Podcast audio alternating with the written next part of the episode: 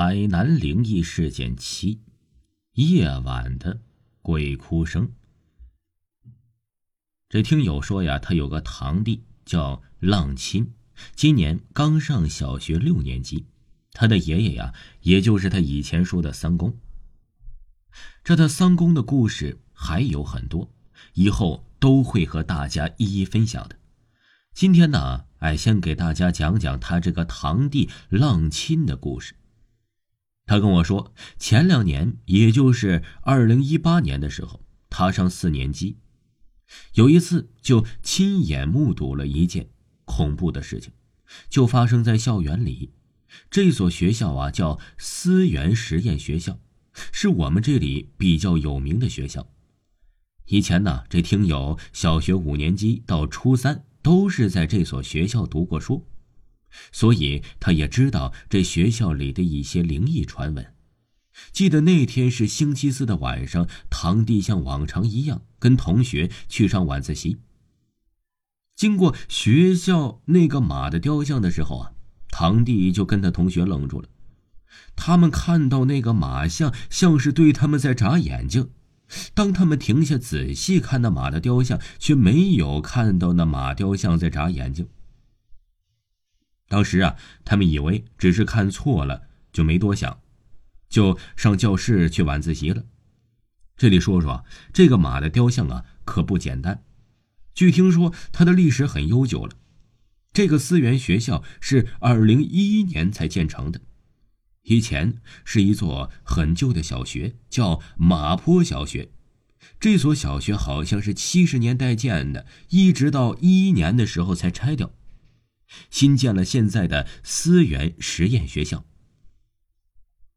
这个马的雕像就是以前的马坡小学留下来的，所以现在都有四十几年的历史了。也听人说过，这马的雕像半夜十二点后啊，就会发出几声怪声。当然我没听到过，但是学校总有这样的传闻，说那马雕像的肚子里有不干净的东西。当然也只是传闻，咱也不清楚它是不是真的。堂弟到教室后啊，就找了自己的位置坐了下来。此时他的同桌杨国立正在认真看书，他也拿出了今天老师布置的作业做了起来。很快啊，时间慢慢过去，上完晚自习已经九点了，各班的同学都走回了宿舍楼，堂弟和他的舍友也都回到自己的宿舍，到宿舍把该做的事情做完。管理员呢，就让宿舍楼的人全部熄灯睡觉。关灯半小时后啊，堂弟他睡不着，就和隔床的林国海小声的聊天。没聊多久啊，他下铺的潘孝良也讲话了，说道：“郎亲，你和国海俩人聊什么呢？这么神秘，你当我们听不见吗？”此时他宿舍里的吴川本和林时专也说道：“是啊，聊什么呢？讲给大家听听吧。”原来呀、啊，明天的星期五要回家了。